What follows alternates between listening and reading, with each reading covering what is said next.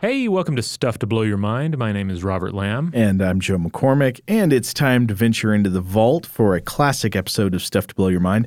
This one originally published in December of 2016, and uh, I hope you like wizards. Yeah, that's right. Uh, this is the first of two episodes that dealt with uh, the enigmatic Dr. Dee, Dr. John Dee uh, who was, uh, yeah, quite an interesting character. He advised Queen Elizabeth, sought communion with angelic beings, advocated British expansion, and uh, just generally plunged the depths of human knowledge uh, in an age of great change. Uh, he's a figure that we discussed in our recent episodes on the Voynich manuscript and uh, and it may well come up again, like very a very notable historic figure. No doubt. We hope you enjoyed this classic episode about. Oh wait, th- this episode I'm not on this one. Just to warn you, this is you and Christian, right? Yes, this was a, an episode I did with Christian. Not like you need a warning. I mean, I just, I'm about to disappear, folks. Warning, uh, Joe fans, uh, you, he's not going to be present uh, in this episode. But uh, uh, it sounds like a really good one. Welcome to Stuff to Blow Your Mind from HowStuffWorks.com. Thy character must have the names of the five angels written in the midst of Sigillum Aemeth, graven upon the other side in a circle, in the midst whereof must the stone be, which was also brought, wherein thou shalt at times behold privately to thyself the state of God's people through the whole earth. Go, and thou shalt receive. Tarry, and you shall receive. Sleep, and you shall see. But watch, and your eyes shall be fully opened.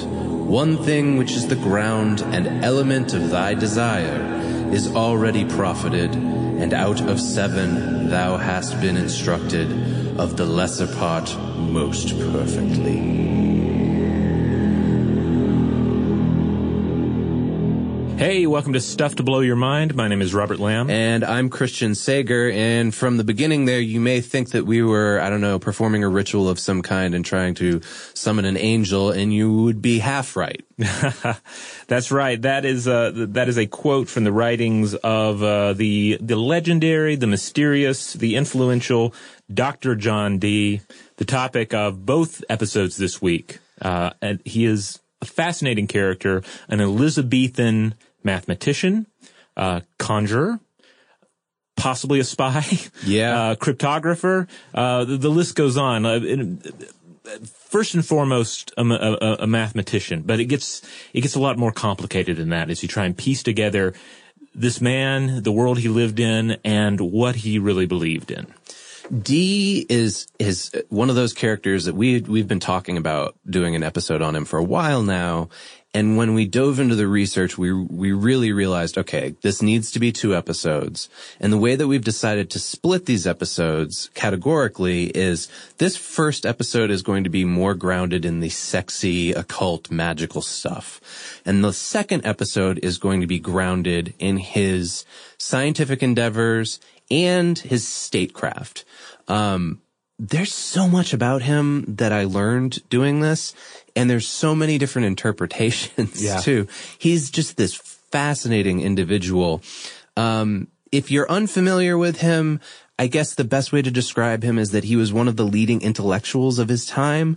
He, it may not sound like it given some of the things we're going to say in these episodes, but he had magical interests. But despite that, he brought developments to England in cartography, navigation, mathematics, astronomy, and cryptography.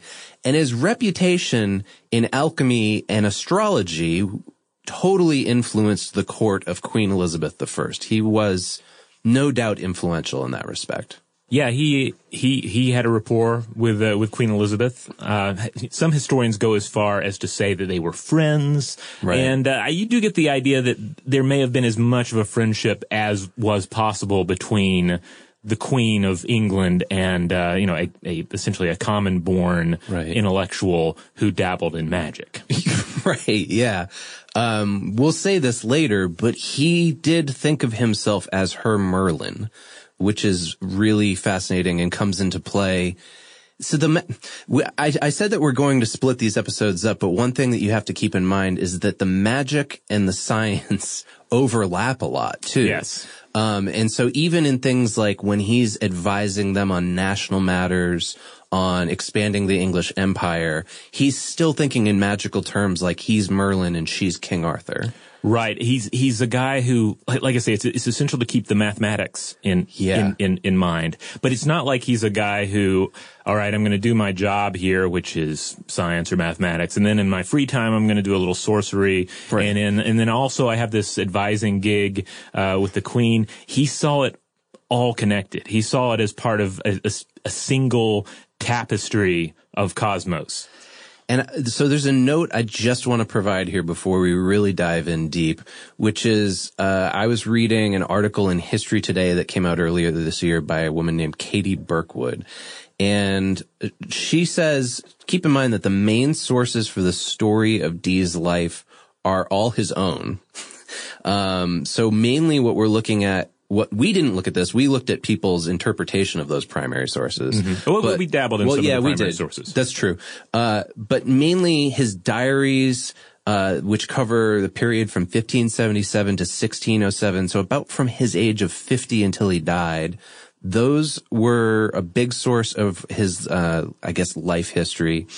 And this also coincides with the period of time where he was up to his most fantastic endeavors. So keep that in mind. Uh, his early years were documented in his own autobiographical account, which was written in 1594. And what he was trying to do is explain his past to the crown, basically to Queen Elizabeth, uh, because he was trying to secure a royal position or an appointment that would secure him a regular income. Uh, and another source is the books that were recovered from his stolen collection. So we're going to talk probably a lot throughout the course of these episodes about he had this infamously huge library. Oh, yeah. And it was ransacked at one point. And some of those books have been recovered. Uh, and he wrote extensive annotations in their margins. So some uh, Dee scholars, I guess, go and find these copies and read those annotations to try to learn more about him. Apparently, much of that library now resides with the Royal College of Physicians, I think, in England. Yeah, so it's it's kind of difficult to tell truth from fiction in some of these cases. And Robert and I did our best uh, when we read something that sounded really strange to corroborate it with multiple sources. And we, we did find that, but then again, like those sources were all mainly coming from Dee's own writings. That's right. There, there are of course a number of wonderful books out there on Dee and his work. Uh, some books with with with different focuses than others. Uh, one book that I kept looking at was the the one by Benjamin Woolley, Oh, yeah. The Queen's Conjuror. Uh, excellent book, very readable. I recommend that to to anybody. Uh, but yeah, this is a guy that is really in many ways a near unbelievable character, truly stranger than fiction. Like if if Alan Moore wrote him into a story, you'd chalk it up to oh well, that's just Alan Moore's wondrous imagination and use of fictional and historic and pop culture hybridization. The same if he had appeared in an Umberto Eco book, Yeah. you might be tempted to think, oh well, this is a, a f- fantastic creation, this Doctor Dee. But but no, he this was a, a real real man. Uh, he he lived, he wrote, and and I'm not sure there has been anyone quite like him since. We we see Oh. parallels in some of the figures that we've covered on the show and will and, and are planning to cover, such as John C. Lilly or Jack Parsons. But, Right. But Dee kind of stands alone. Yeah, and it's funny that you mentioned Alan Moore because one of the sources that I went to was a, a History Channel special that aired in 2002, and it was narrated by Brian Cox. Oh, and it's all about John Dee's life. And Alan Moore is one of the go-to experts that they Oh, wow. summon. Uh, you know, they cut to him every once in a while, and you hear that Alan Moore voice. He's he really knows his stuff about Dee. Um, I imagine because Alan Moore is really into sort of like the history of English magic and stuff like that outside of his own fiction. But um, yeah, he.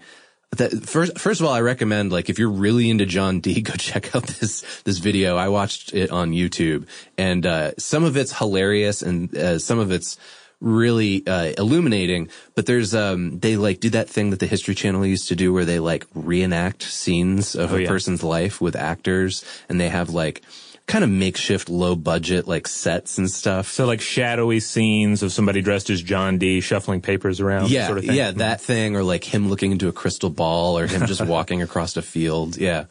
So I think probably the best way for us to to really first introduce you to John Dee is let's just do a broad stroke overview of his life. You know, we've given you sort of the the two sentence summary of who John Dee was, but we'll start with his life and then we'll really dive in deep into the magic stuff. Yeah, for, f with a guy like this, I feel like this is the best approach. We'll give you the broad strokes, and then we'll go back in and discuss the areas that we we uh, we have time to discuss in these episodes. Yeah. Yeah. And I just want to say too, like, keep in mind that there are uh, people whose like entire career is writing about this guy. So what we cover in like two, two and a half hours of podcasts, may, you, you may be out there, you may know some stuff about Dee and be like, well, why didn't you, you cover that? There's only so much we could do here. So we really tried to condense it down to fit the show. All right. Well, here we go. Let's uh, kick it off with July thirteenth, fifteen twenty-seven. John Dee is born in London, England. Yeah, and my first question is who raises a guy like John Dee? Like how does he how does he end up like this? So his father Roland was a merchant of fabrics and textiles and he worked for King Henry VIII. Uh, in 1553 his father was actually indicted and imprisoned in the Tower of London presumably because he had ties to Protestant reformists and sympathizers of the late King Edward. So there's a lot of this is a, a theme that goes on throughout Dee's life is the um, political struggles back and forth between the Catholic and Protestant Church. Yeah, that's def- definitely going on in the background the whole time. Now, 1542, John Dee enters St. John's College at Cambridge. Yeah, and so from what I read at the time, uh, the curriculum for such a college included something called the Trivium, which is grammar, rhetoric, and logic. And once you master those things, you get your what would be your your bachelor's, basically. Uh, and then the quadrivium is what you study for your master's, and that's astronomy, geography, music, and mathematics. Now. Okay, again, this is self-reported from his own uh, thing that he wrote to the Queen later in life. But Dee says that while he was there, he only slept four hours a night, so all he could do was study. So on one hand, he was essentially applying for a position in this. Yeah. But also, as as as we discussed more about John Dee, I, I don't really doubt this for a second. He seems like the kind of guy who who may have only slept four hours a night, Absolutely. so that he could constantly consume information. So in 1545, he re- he receives that bachelor's degree in arts and readership. 1547, he uh, takes uh, his first scientific learning excursion to the Low Countries of continental Europe. And this becomes important later on because he spends an increasingly increasing amount of times there on various uh, excursions. 1548, he gets his master's degree from Cambridge studying uh, mathematics and navigation. And then 1548 to 1551, his second learning excursion to the Low Countries. And uh, in particular, on this uh, trip, he studied under uh, mathematician cartographers Pedro Nunez, uh, Gemma Frisius, Abraham Ortelius, and Gerardus Mercator, as well as through his own studies in Paris and elsewhere. Yeah, and these, the second set of travels, these benefited England. What he would do is he'd share his findings from these travels with Queen Elizabeth's associates. So for, here's an example. In 1562, he discovered the works of Trithemius, and we're going to talk about this later. He introduced the court and subsequently Elizabeth to the study of modern cryptography through this, ultimately changing uh, I guess war games, right? With with the way that they used cryptography. Yeah, yeah, we'll we'll definitely get into that in this into the second episode. But this was a time when when coded messages were uh, were really important. This was a, they were a matter of life and life and death. Yeah. Now, as you mentioned, at this time, he is he's he seems to have his sights set on official on a, an official position with the crown, and in doing so, he turned down a mathematical uh, professorship at the University of Paris, and he turned down a similar position at the University of Oxford. That was in fifty one and fifty four. Okay. And then he returned to England. He went to court, and there he offered mathematical science instruction to courtiers, to navigators, just uh, generally trying to make himself useful uh, to the court. Right. He served as a consultant and an astrologer to, among others, Queen Mary I. Yeah, so before he worked for Mary's court, he had a patron who was the Duke of Northumberland, and this guy tried to place his own daughter-in-law on the throne before Mary was placed there. He was charged with treason and executed. And this is one of the first of many times in Dee's life where he had less influence because he had sort of like followed the wrong person. Ah. And he has these periods of like waxing and waning influence over the English monarchy. Yeah, th- getting involved in the, the machinations of uh, of the court here, um, who's in and who's out, uh, which which star is rising, which one's falling. So then in 1555, this is when he's jailed on the charge of being a conjurer. He was soon released thereafter, but let, let's pause for a second and try to figure this out. So the thinking here is that Queen Mary's examiners were the ones who jailed him, possibly with charges of conspiring with her sister, Elizabeth, who was a rival at the time. And he was allegedly casting horoscopes for Queen Mary and her family without their permission. And because the predictions were bad for Mary, it was considered to be practicing witchcraft against the crown. The story goes like this, that while Elizabeth was under house arrest, she asked Dee to perform her and Mary's horoscope. And so he did, and it predicted that Elizabeth would have a long reign and that Mary would die, which you know, kind of happened. Yeah. Uh, nailed that one. and, and this is what landed him in jail. Now, after this, after he gets out of jail, he's placed under the charge of Edmund Bonner, who is the Bishop of London. And in one of Dee's writings, he actually refers to Bonner as his quote, singular friend. And there's some dispute about like, is, are they actually friends or is this like his sarcastic term for this guy who's like kind of his jailer?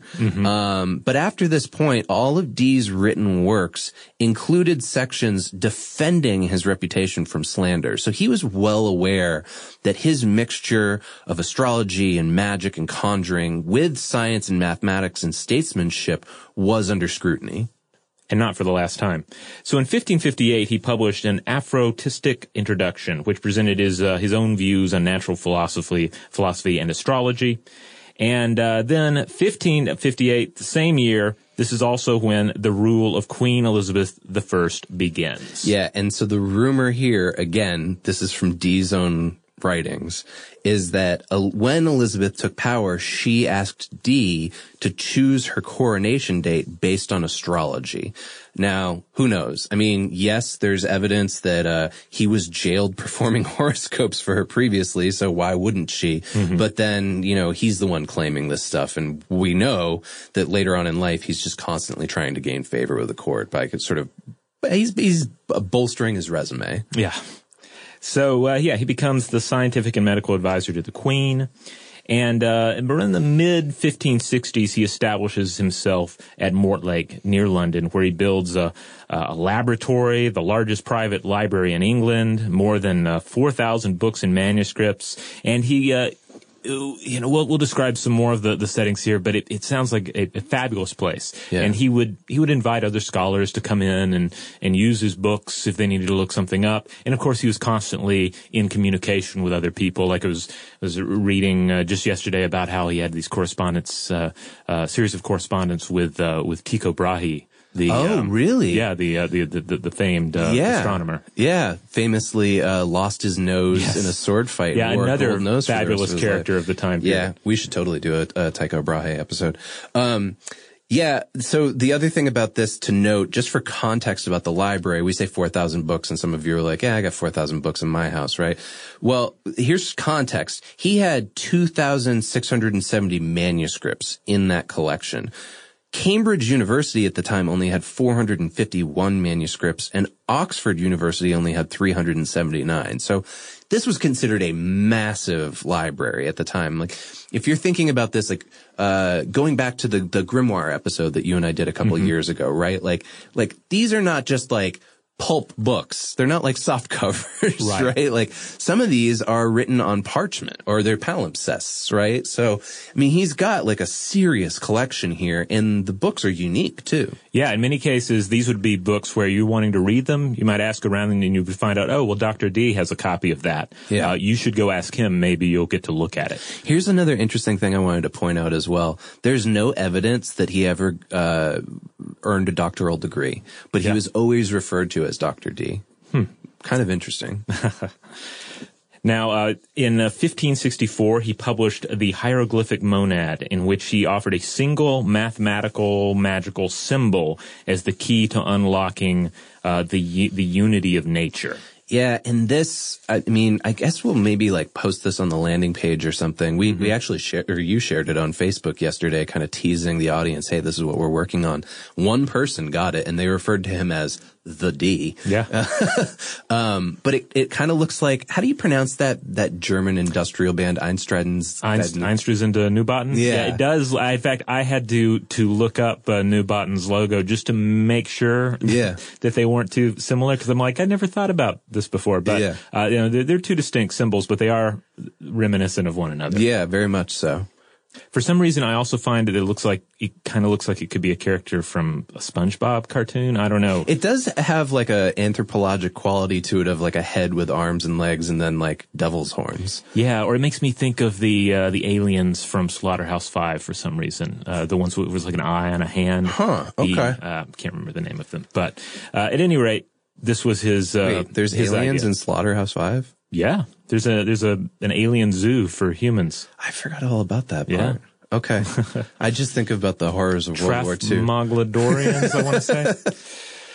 So, uh, in 1570, he uh, created the first English translation of Euclid's Elements uh, and uh, added an influential preface that offered a powerful manifesto on, quote, the dignity and usefulness of the mathematical sciences. And he seems to, to certainly have highly regarded mathematics as the key to understanding the natural world, but also believed in the value of the occult to unlock the deeper mysteries of the universe. And again, his ideas of the occult and mathematics are kind of intertwined. This is definitely going to be a theme that we return to over and over again in these episodes. Mathematics is like the through line for him. Yeah. Uh, whether he, or not he's trying to talk to angels or if he's just trying to plot out maps for people to discover uh, the Northwest Passage. Yeah, I feel like his mind was inherently mathematic. If he if he had lived in our age, I feel like he would undoubtedly be a hacker, Right, or, or, right. a, or a, a high level programmer in addition to to whatever else he was into. That history special compared him to Stephen Hawking. Huh. And I thought that was an interesting comparison, although I'm still, I'm still trying to, I don't know if there's anybody alive that, that really has these two things together. You're right. Lilly and Jack Parsons are similar, but I'm really trying to rack my brain for somebody who's like a really influential intellectual, but also dabbles in the occult. Right. That's still very much an outsider in his interest. Yeah. And speaking of being an outsider in his interest, 1583 through 1589, in order to unlock the deeper mysteries of the universe, Dee sought communication with angelic entities.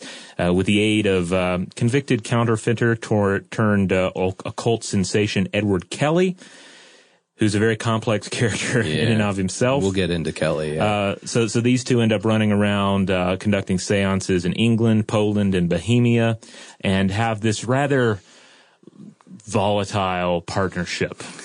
it's so it's like something out of a reality TV show. Yeah. Like oh, you know how like every time on the show on this show when when we do some of these historical characters we're like, oh, this would make a great AMC uh, Oh, yeah. show. The the Dr. D Edward Kelly show would be amazing cuz it'd be like them constantly like conniving behind one another's backs and then sitting in a room looking into a crystal ball talking to angels and then like trying to figure out how to sleep with one another's wives. Yeah, th- uh, this is another situation where Dee described Kelly as a friend.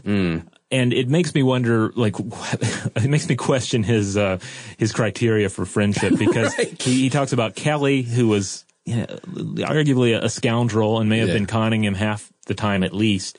And then there's Queen Elizabeth, who you know there's no way they were really friends. They were, as, you know, like I say, as much of a friendship as you could have Yeah. with the Queen of England.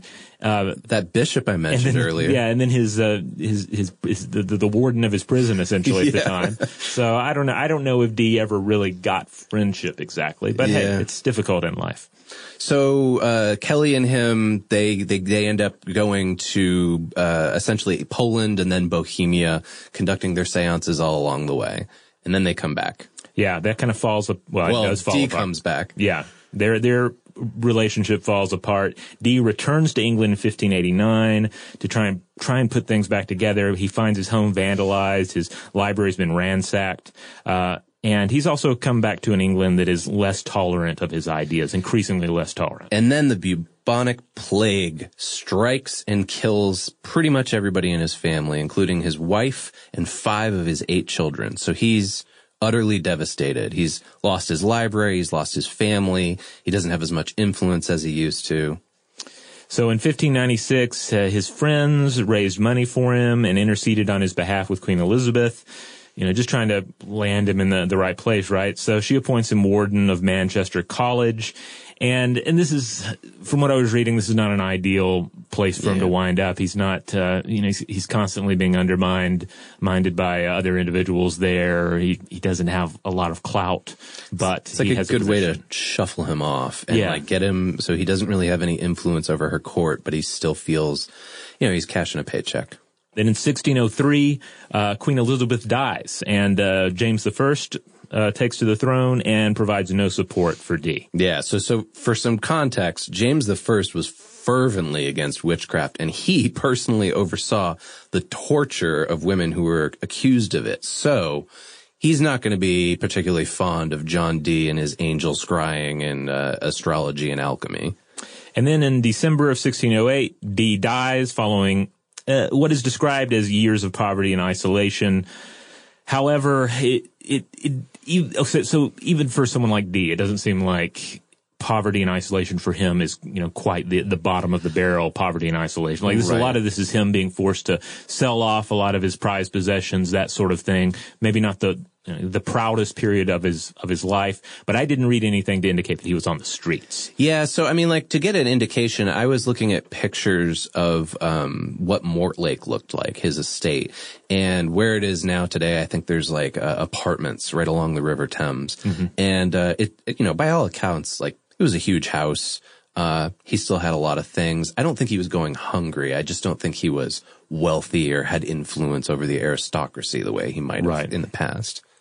Um, now here's, this is really interesting. There's also evidence that he didn't actually die in December.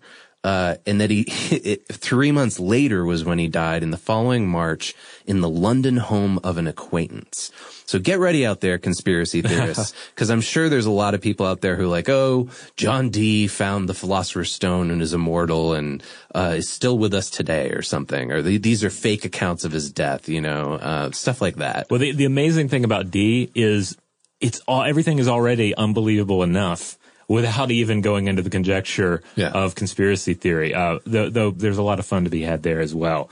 Um, hey, on that note, we're going to take a quick break. And when we come back, we are going to uh, break into the spirituality of John Dee and ultimately into his occult practices. So it's important to remember that, that Dee was born into an age and a place of Christendom. So yes, everyone still murdered every, each other every year over their beliefs, and much of this entailed conflicts of, of uh, Protestants versus Catholics, the church versus heretics, and so forth. Uh, you really had to go quite rustic or quite esoteric in order to find alternative modes of belief that you could, you know, actually embrace. Yeah. All of the stranger ideas that Dee entangled himself with, astrology, angelic communication, magic, etc., these were all still connected to the culture of Christianity and to the essentially like the, the, the mythos of Christianity, I guess you'd say. Yeah. And there's a lot of evidence to suggest that Dee was a devoted Christian his entire life, though certainly in a challenging time for the faithful, which I guess it always is. Uh, and he was uh, he was not afraid to explore ideas and writings that others deemed dangerous to the faithful. And it's also worth noting here that like a guy like Dee, who you know, you can say was a, a weird guy. He had a, he had a unique brain. He had a unique view of everything, uh, this ability to see magic and mathematics and everything else wrapped up into one. So he could, you know, cling to a Christian faith, but his view of the Christian faith was was and it was inherently different, I think, from from most people's at the time. Yeah, I think it was different, but at the same, the way I like to think of it is that he was into Christian mysticism, right? In that, like, he, he, he was a believer. He was trying to do the right thing. I think he was trying to ride the line between Protestantism and, and, and Catholicism so mm-hmm. that he mm-hmm. basically could stay alive. Um, but that the, the stuff that he believed was, the the mystical parts that were sort of like some people were like, oh yeah, that that that exists. I don't know if I subscribe to that or not, and others were like, oh yeah, that's part of it. Yeah. Oh, talking to angels, sure. Mm-hmm. Uh, looking into crystal balls, yeah, definitely. Astrology, okay. You know, um, in the same way, I don't know. I'm like trying to think of a modern day example. Like, I guess Kabbalah keeps coming to mind, and that's not even modern day. I mean, Kabbalah was uh, right. around at the time Dee was alive. Um, so maybe that's an example. Now you mentioned astrology. Uh, Dee kept a private diary where he mentioned a lot of uh, what we know comes from his own writings. Uh, but this was a time before diaries and calendars of the modern sort. So Dee would would plot out the positions of the planets in reference to the recorded details of his daily life, likely in order to identify links between his personal life and celestial events. So it's a, an uncharacteristically intimate account of Elizabethan life. Uh, much of it lost, however, but still there's a, there's a, a, lot there. It's kind of been written in shorthand, yeah. and it'll include things like you know his personal finances, huh. jobs he picked up. Um, I actually have an example here uh, from his diary. Okay. October 7th, my anger with Edward, my coke, because of his disorder. October 8th, Mr. Richard Western lent me 10 pounds for a year. October 9th, I dined with Sir Walter Raleigh at Durham House, October 11th, to Edwards, part of Waggas. Mr. Banks lent me upon uh, loan till after Christmas five pounds. Mr. Emery sent me three pounds by my servant. Richard Walkadine. So it's that sort of thing. So he's just like kind of acquiring like a couple pounds here, a couple pounds there for his services, presumably. I mean, I I doubt that these they're just giving it to him as donations. Maybe he read their horoscope, or maybe he I don't know wrote a, a map for them or something. Yeah, it's kind of like an it's kind of like he kept uh, an astrologically aligned chart of his finances to yeah. a certain extent in these, and he was doing a lot of freelance activities, like to to because he's a guy who spent a lot of money on books yeah. and uh, and his uh, his his interests, and to support that, he would do freelance horoscopes, yeah, freelance uh, dream interpretations, and I was even reading. Uh, that he occasionally did some freelance forensics work. Oh, there was uh, really? an account of him, of, apparently of, of, him weighing in on a robbery oh. uh, and d- deciding who was uh, who was guilty. It's kind of it's kind of faint going from his notes, but that seems to yeah. be the case. Huh.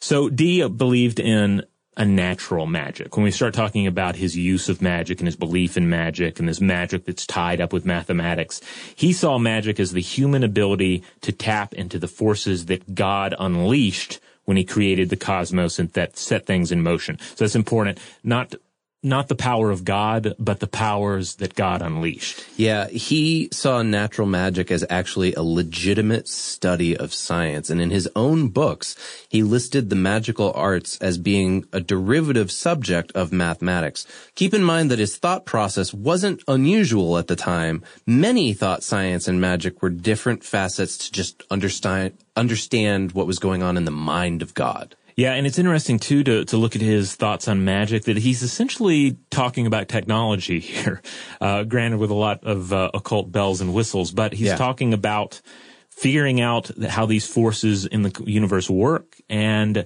figuring out how to manipulate those forces. You know, it's a really interesting uh, connection to to the magic as technology thing for him. When he was in college, he created special effects for a production oh, of yes. Aristophanes' Pax and he was branded a sorcerer because of it. He apparently built a giant mechanical flying scarab. I don't know if it actually flew, but it was it was like an automaton, and uh, it was apparently so realistic to the people who were watching it that they they were like, "Oh, he must have used magic to do this," but it was just engineering. Yeah, this was a, a crazy uh, moment in his life, and his life was just full of these. Where yeah, Yeah. he just uh, did FX for a play, and the FX were so good that people said, "Well, that was pretty amazing. This guy is probably somehow um, involved with demonic forces." Yeah. it's the only excuse. And and I was reading like people aren't really sure exactly how he pulled it off too, because Right. he would have had limited uh, resources with the stage at that time. So it's not we're not even exactly sure what he did, how he achieved the effect, but uh, but he he certainly w- was. I, th- I think it was pre- pretty clear that he was using practical effects and not not actual sorcery here. Um, another thing that we should note here too, especially before we really get into his angelic communication, is that the idea of an angelic language, which is referred to as Enochian, is said to be the mathematics behind how creation was was made. So, you know, keep in mind, like as we're going through all of this, he's thinking of his interrogations of angels as being scientific in nature and that he's trying to understand how the world works. Yes. Yeah. So in, in a sense, the Enochian language and mathematics are like one is the secular and one is the spiritual Yeah. version of the same idea. That there's this underlying word, there's this underlying uh, system that we can understand, tap into, and therefore gain insight into how the universe works. Yeah. All right. So here's the juicy stuff. The angelic communication. So he really wanted to communicate with angels to help him understand natural knowledge. And the way he did this was by attempting to conjure spirits using a crystal. And this, this was common at the time. Yeah, and it's, I want to add real quick for anyone out there who's not familiar with, with Christianity and, and angels and all that, because I found myself trying to explain angels to my son the other day Oh, because he was asking him Yeah. about it, about what angels were. Uh, and I didn't tell him all of this, but in the in, in the Christian tradition, the angels are of course the the servants of God. They are powerful and at times very terrifying uh, beings. Yeah. that do everything from deliver messages to you know destroy whole cities and turn people into pillars of salt, that sort of thing. I uh, I wrote a video that we shot here uh, about different types of angels throughout Christian mysticism, and there's like you know there's the thrones and the dominions, and they're Yeah. all there's like nine different categories I think. Cherubs, Yeah. seraphim, yeah. Uh, and yeah, I mean they're utterly alien and terrifying when you think about them from the context of Dee's time. Yeah. Um, These so- were not the fluffy uh, cherubs, of the, the, the modern version of the, the cherub, sort of Renaissance cherub that you see on a coffee mug or something. Yeah, no, not at all. Not at all. Some of them were like wheels of burning fire with eyeballs in the middle and stuff. I mean, like truly horrifying kind of imagery. Yeah, uh, fantasy uh, illustrator uh, Michael Kaluta. Oh familiar- yeah, familiar yeah. Mike Kaluta's great. Yeah, he did a number of angel illustrations for a short-lived card game called Heresy Kingdom Come back in the 90s. Oh, yeah? And he did a fabulous dr- job invoking this, I feel like the, this, this potent, intimidating, alien, but also kind of, but also holy feeling vision of, uh, of an angelic entity. So I always Yeah. come back to those when I try and, and think about these, uh, these angelic beings as we encounter in, uh, in, in Christian tradition. And I imagine as Dee was performing these seances that we're about to talk about, although he didn't really see anything himself, that's what he was imagining was in the room with him. So why didn't he see anything himself? Well, Dee himself couldn't see spirits, so he relied on psychics. Enter Edward Kelly. So Edward Kelly, uh, is this 26 year old cunning man. You may have heard us talk about cunning men before on uh, the show. I was referring to them in an episode of um, when we were talking about Warren Ellis's book Cunning Plans, because cunning men are sort of. I guess the best way to explain it real quickly is just like an English shamanic tradition, maybe. okay. Um, and but he was also, you know, a criminal and a counterfeiter. He had his ears cropped from his head before he met Dee. So think about that when you're thinking about this guy. Yeah, at least one of them, and he apparently always wore um, a cowl to cover up the, Yeah. the scarage. and that was for counterfeiting coins. Um, okay, so Dee and Kelly they meet for the first time in 1582. Yeah, and this this whole episode has there- there's a lot more detail, but I'll just try to go through the basics here. So Kelly was calling himself uh, Talbot at the time, which was one of his, uh, his aliases, and uh, and it's I think it's certainly fitting that even his introduction to Dee was was clothed in deception. so he was apparently he was apparently a pretty charismatic character, as we've talked about. He had difficulty kneeling. He walked with a staff, and he's a young dude, but uh, but he also had uh, had at least one ear cropped uh, for uh, for for engaging in counterfeiting. He also may have served as a crooked notary in London at one port uh, at one point, uh, reputed to have dabbled in necromancy. He arrived at Dee's to lie low after allegedly cheating a lady out of some jewels. But he seems to have to have talked his way out of uh, trouble with uh, with the individuals who were pursuing him over this.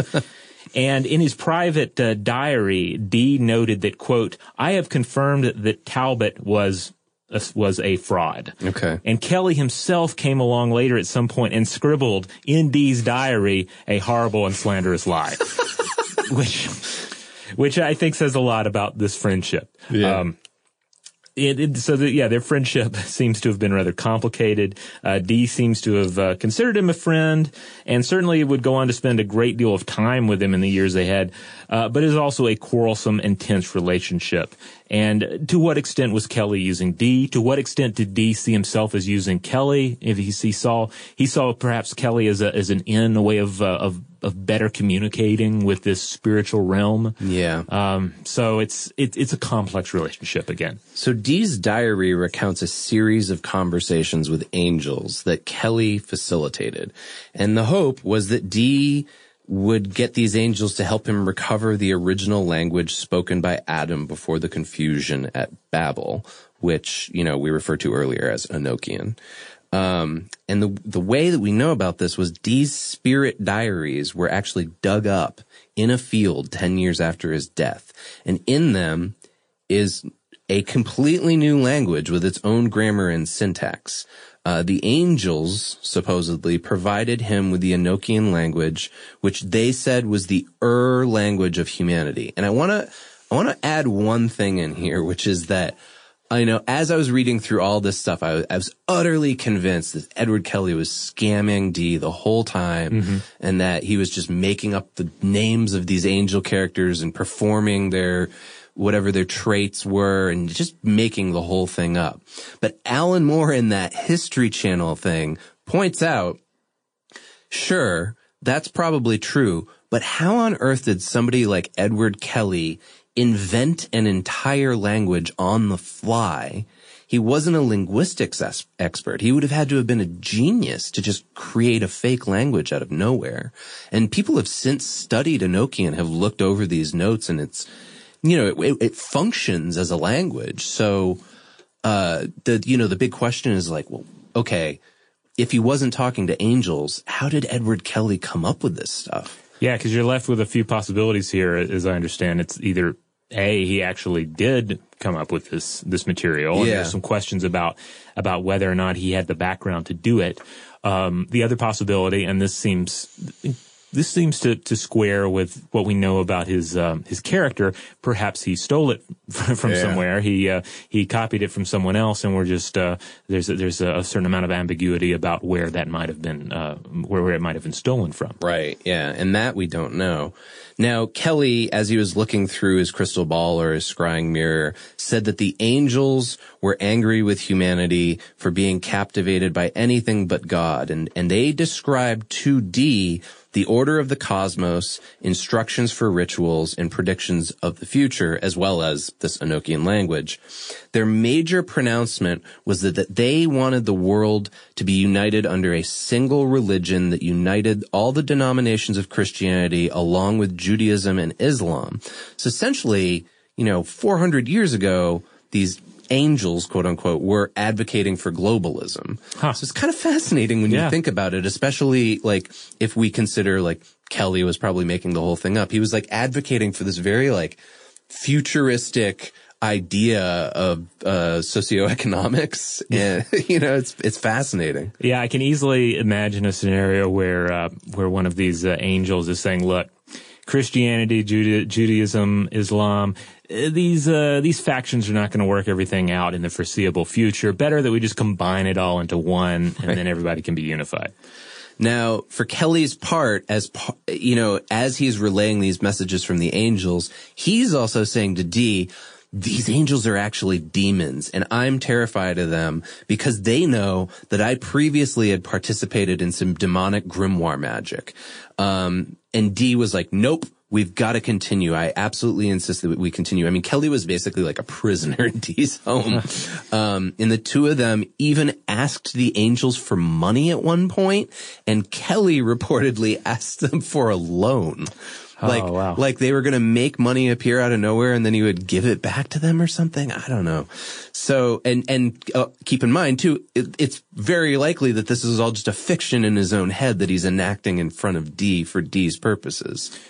Right, but then also, I mean, when, when you're when you're dealing with this kind of magic, and and if you're considering this uh, some sort of demonic entity that you're uh, you're communicating with, uh, I mean, th- that has some very real life uh, ramifications. This Yeah. is not an age where you can just walk around on the street and talk about your conversations with demons. So while they're in the middle of all this and they're they're working out of Mortlake, they uh, come into contact with a third party. And this guy's name, he's a Polish prince, and his name is Lord Albert Lasky. Uh, and he had visited England and claimed that he was there simply to meet the queen and enjoy the scenery. Uh, he had previously been suspected of trying to steal the Polish throne. Everybody's trying to steal a throne in this story. yeah, I think that's an important thing to, to keep in mind about the about the, European setting at the time. Is this was not an age of stability. This was Right. an age of of tense politics, an age of war, an age of uh, of, of rather robust uh, espionage. Um, coded messages going back and Yeah. forth and and people people dying uh, when these codes are unraveled So Lasky's involvement with these guys is is weird and debated and Robert and I had to look to a couple different books to try to figure out how much we could, you know, uh, resolve as to what was his involvement in the situation. Uh, apparently he started showing up at the seances and this was uh, considered problematic, I think, by Kelly because there was a third party involved there, probably because Kelly was afraid that he would get caught. Yeah. Um, but also the idea was basically like, why would you, why would you sit on on these seances? Some demon could come out and destroy you. You know, it's like this horribly scary thing. There's also, you know, some question about whether or not he was an informer either for Poland or possibly the Holy Roman Empire. Um, either way, it seems that he was the one who eventually leads them to Poland. Um, and the, the story goes is that he was duped by Edward Kelly in the whole scrying thing, and he believed that great things were meant for Kelly. Uh, and so he convinces them to return to Poland with him in 1583, and they pack up their whole family, uh, and all their stuff with them except for the library, this huge library. Uh, now, there's a lot of stuff that goes on in Poland, and we'll get into that. But when they get there, their experiments, whatever they were doing, I think it was alchemical in, in, in nature, were so costly that Lasky lost his fortune and lands trying to fund the two of their work. And when it became apparent that he couldn't afford this any longer, uh, the spirits began to express their doubts through Kelly that Lasky may not have been the right man to bring about the changes in Europe that they desired. Yeah, now this is a period of time where uh, where Kelly just increasingly seems like he's just a con artist. Yeah. you know, making promises of gold, like generating gold through alchemy for his benefactors, and then here when things don't go uh, as planned, when he can't deliver, he casts doubt on his benefactors. Yeah, and and in the way that Lasky basically gets rid of them is he says, you know, I'm going to pay for you guys to go to Prague, and I'll provide you with a letter of introduction to Emperor Rudolph II. Now, You're his problem now. now we, I think we mentioned this in the, the, the you know the the short bio at the beginning, but apparently, you know, Rudolph threw Dee out of the Holy Roman Empire. Now, some say it was because he suspected that Dee was an English spy. Now, considering, you know, what we know about Dee and cryptography and statecraft, maybe he was. And we're going to talk about that more in the next episode. But there's also evidence that the angels told Dee that he needed to go to Rudolph and tell Rudolph that he was possessed by demons. Now, the Catholic Church were aware of this and they considered Dee and Kelly a threat. think about this though, like in context of the time. Dee is so much of a believer in what Kelly is telling him that he's willing to go to the emperor and be like, sorry, uh, you're possessed by demons and you, you know, you need to really turn your life around. Why don't you listen to us? I mean, that's an executable offense. Luckily, he just was exiled. Now it seems that Dee was very sincere about this, while it also seems that Kelly was probably duping him. And their relationship lasted for 10 years. Here's where it all falls apart. So the angels told them to swap wives. Sound, again, it sounds like a reality TV show to me. Yeah. Uh, there's this angel that they keep communicating with named Madimi, and she's described as being kind of this, um, I don't know, like coquettish little girl that, uh, Kelly would describe her as like running around the room and stuff. And she told them, you guys have to share all things in common. And they interpreted that as meaning their wives. Now, Jane Dee was uh, Dee's wife at the time. She was his third wife. He'd had two previous wives who died, I believe, of illness. Uh, she was much younger than him. I think she was in like her mid twenties and he was in his fifties. And she was reportedly very upset about this because by all accounts, Edward Kelly was not, uh, a, a, an attractive man or, you know, a trustworthy man. Right. So the last thing she wanted to do was, was have to sleep with this guy. But Dee thought it was a valid command from the angels. Uh, especially because then even Dee was like, "Hey, I need some uh, some confirmation on this." So Kelly's like, "Okay, let me look into the uh, scrying ball over here," and he summons the angel Uriel, uh, who's like a I, pretty high up in the hierarchy of angels. And Uriel confirms it. He's like, yep, you guys have to share everything. So two days after they drew up their wife swapping contract, then the Scarlet Woman Babylon appeared to Kelly. Now, uh, some of you may recognize this from like uh, Crowleyan magic.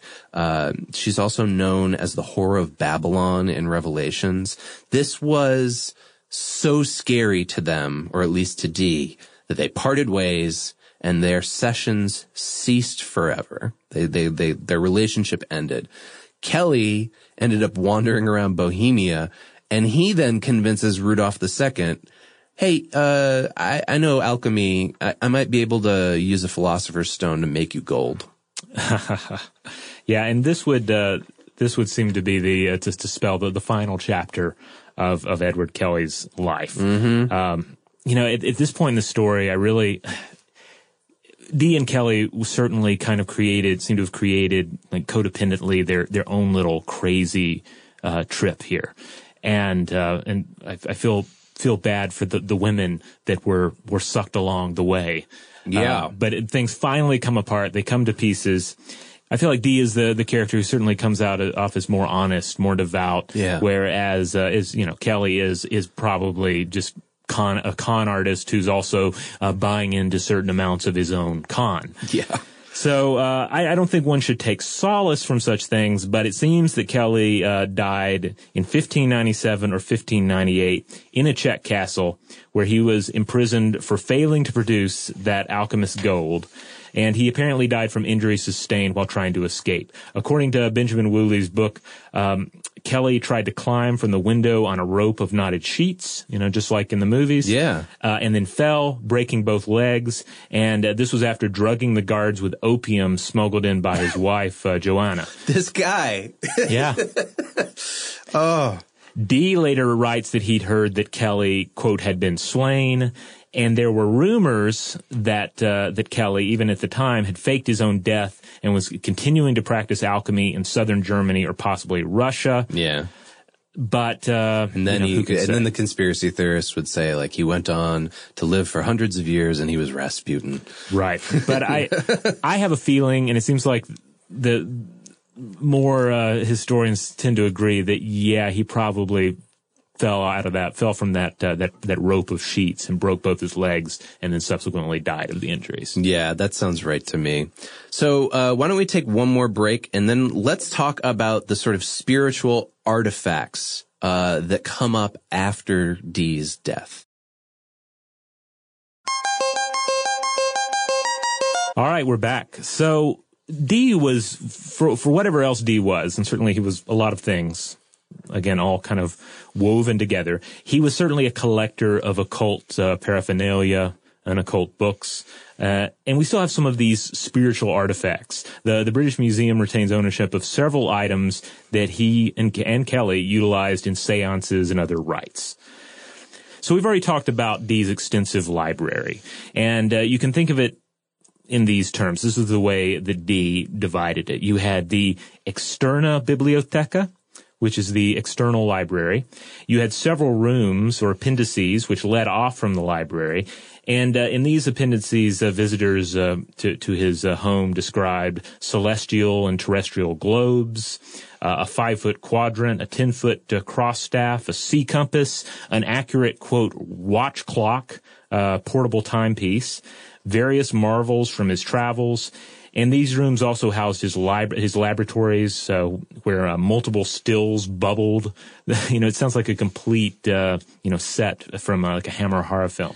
Yeah, there's no. Uh, it's not a coincidence that our modern day idea of what a wizard or a sorcerer looks like is Dee. I yeah, mean, yeah, that idea of him in the robe with the big long white beard. Yeah, we have uh, some various illust- we have various illustrations of, of what he looked like, and I, I, think there's probably one is the cover image for this episode, so you already have an idea in your head. But yeah, he, he looked like our modern conception of a wizard. Yeah. Uh, so he had uh, he had all these these rooms filling off uh, from the library, from the external library, uh, but then there was also the interna bibliotheca, the private study, an adjoining chapel, and there was also an adjoining chapel uh, where, to quote Woolley, he presumably shelved the Bibles and devotional texts so conspicuously lacking from the catalogs of the externa bibliotheca. but the interna uh, Bibliotheca, the internal library. This is where he stored his magical equipment, his confidential writings, and certain books of frequent use. Huh.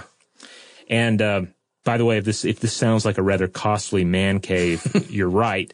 Uh, it uh, steadily became unsustainable on his mere eighty pound annual stipend uh, from his um, uh, rectory at Long uh, Leadenham. And so he provided, this is why he provided a number of freelance services, including tutoring, astrological readings, dream interpretation, medical co- uh, consultations, and uh, forensic advice, which I already mentioned. So uh, um, among the various items in his possession. Uh, again, a few of them uh, survive to this day. And one of them is uh, Dr. Dee's magical mirror, also known as Dr. Dee's magical speculum. Oh. That uh, this I I don't know where we're going, but this already sounds bad. Okay. So uh, there's some wonderful images of this, and I'll try to include some on the landing page for this episode at stufftoblowyourmind.com the the black mirror here, this uh, this magical mirror. It's probably not quite what you would imagine if someone asked you to envision an Elizabethan sorcerer's mirror. It looks rather like part of an IKEA coffee table, actually. Okay. It's an obsidian quote smoking mirror, so named because a scryer gazing into the mirror would see clouds of smoke, which would part uh, to reveal a vision. Uh, and, and, this is definitely an item that Edward Kelly made use of as well. Okay. Apparently, it's of Aztec origin, brought to Europe after the conquest of Mexico, acquired by Dr. Dee for use in his magical pursuits uh, in the late 16th century, uh, perhaps created, though, up to two centuries earlier in Mexico. And this is in the British Museum? Mm-hmm. Yeah, it's uh, obsidian. There's a wood case covered in tooled leather uh, with label and a handwriting of one Horace Walpole uh, and a quotation from a Samuel Butler poem. So do you think this is where the idea for the title of the show Black Mirror came from? I've I've never seen there. I've never seen any connective tissue there, but I couldn't help but think of it. You know, yeah. the scrying mirror. I know that the, the black mirror uh, that uh, on the TV show is uh, you know supposed to have to do with uh, like the the the the uh, the black uh, screens screen, of yeah. our personal devices. But it, it, does make me think too now about scrying mirrors, and I wonder, yeah, I wonder to what extent uh, a smoking mirror uh, is invoked in that. Right. Now, this is not to be confused with the strange mirror uh, just as, as it was uh, sometimes called, that was given to Dee by one William Pickering, the quote, great perspective glass. And this apparently stood in a corner of his study. And according to Woolley, anyone who lunged at the glass with a dagger found their reflection lunging back at them, quote, with like hand, sword or dagger. Creating an unsettling effect. Uh, but one that Dee would use to explain how all strange effects could be explained by the mathematics of perspective. Okay. So this was not something that he apparently used in occult practices, and I guess based on what we know about it, it would have been a non-reversing mirror, of which there's a, a few different varieties. And uh, the queen herself uh, apparently once stood before this mirror. Okay. Now he also had two crystal balls, uh, one of which uh, good old uh, Edward Kelly or Talbot used to see Uriel. Uh, there's uh, the seal of God or sigillum Dei, used to support other occult objects uh, such as the crystals. This is also in the British Museum, so this would have been kind of you know the table for their uh, their, Yeah. their other objects.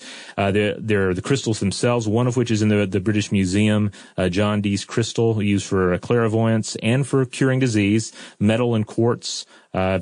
From around 1582. Uh, you can also see uh, images of this.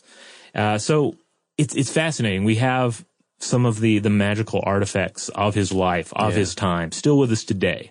He, yeah, it, I can't help but think about again, like the research that we did about grimoires, in that uh, that a lot of those were created, I think, earlier than Dee's time, but he's still relying on a lot of the, I guess, magical thinking would be the right way to put it, um, that surrounded those texts and then applied them to objects in the way that we now understand as being just like part of fantasy genre Yeah. of like, well, this is how a wizard works. They have a staff and a crystal and uh, a huge library, right? Uh, yeah. It's interesting that you know certainly Merlin is the the the the the, the perfect example of the the the English wizarding character, Yeah. and it's certainly a character that uh, that had an influence on Dee. But then Dee himself becomes this this influential icon of of English wizardry, uh, and and it's almost certain that William Shakespeare modeled the character of Prospero in The Tempest on the character of Dee. Yeah. Uh, th- an interesting, again, tying it back to the whole Alan Moore thing. In Alan Moore's League of Extraordinary Gentlemen, Prospero shows up as a character, Ah. and it's heavily implied that he is John Dee. You know, uh, speaking of, of sort of modern interpretations, I was looking around. Uh, interestingly enough, uh, Rocky Horror uh, mastermind uh, Richard O'Brien played Dr. Dee Oh, yeah. in the 1978 film Jubilee, which is kind of like a time traveling Elizabethan thing. Huh. Actor David Threlfall played both Prospero and Dr. John Dee, uh, the later in the second Elizabeth movie. Okay, yeah, I was going to ask Golden that Age. because there's been these Elizabeth movies, and I thought they must have included Dee somehow. Yeah, I have not seen the Golden Age, but he apparently he shows up in that for sure. Okay, okay. as do some of these other characters, that, especially ones we'll discuss in the next episode that uh, that deals a little more closely with his you know his real world pursuits. And then wait a minute, there's a note here about Terence McKenna. Yeah, uh, so uh, this largely according to Internet Movie Database, Terence McKenna played Dee in the alchemical dream rebirth of the great work and uh, the whole you can find the whole thing on youtube uh, it seems like he just like mckenna just narrates it Okay. i i didn't watch the whole thing but i didn't I didn't notice a scene in which he dresses up as Dee But still, that's like a, um, I don't know, like modern day quote magician slash uh, psychedelic psychonauts uh, dream come true, that Yeah. kind of a thing. Yeah, so it's interesting to see Dee's influence in uh, in in modern society in entertainment. There there are a whole list of uh, of examples that we're not even going to get into where Dee shows up in various fictional works to varying degrees, either as a as a, an amazing side character or occasionally as a central character. Well, okay, so I feel like we've covered as well as we can in the time available to us the occult, magical aspects of Dee. Now we're going to cut this episode and our next episode this week is going to be all about his contributions to science, to statecraft, and cryptography. That's right. So pick up with us again in the next episode, and we will dive into more uh, tantalizing details about the life and work of Dr. John Dee. Now, in the meantime, if you want to get in touch with us, don't forget that we are available on social media at Facebook, Twitter, Tumblr, and Instagram. Uh, and you can always visit us at stufftoblowyourmind.com. And if you want to send us a, an email the old fashioned way, you don't have to use any uh, fancy wizarding equipment. You don't need a, a, a, a magic mirror or a scrying crystal. Just send it to blowthemind at howstuffworks.com.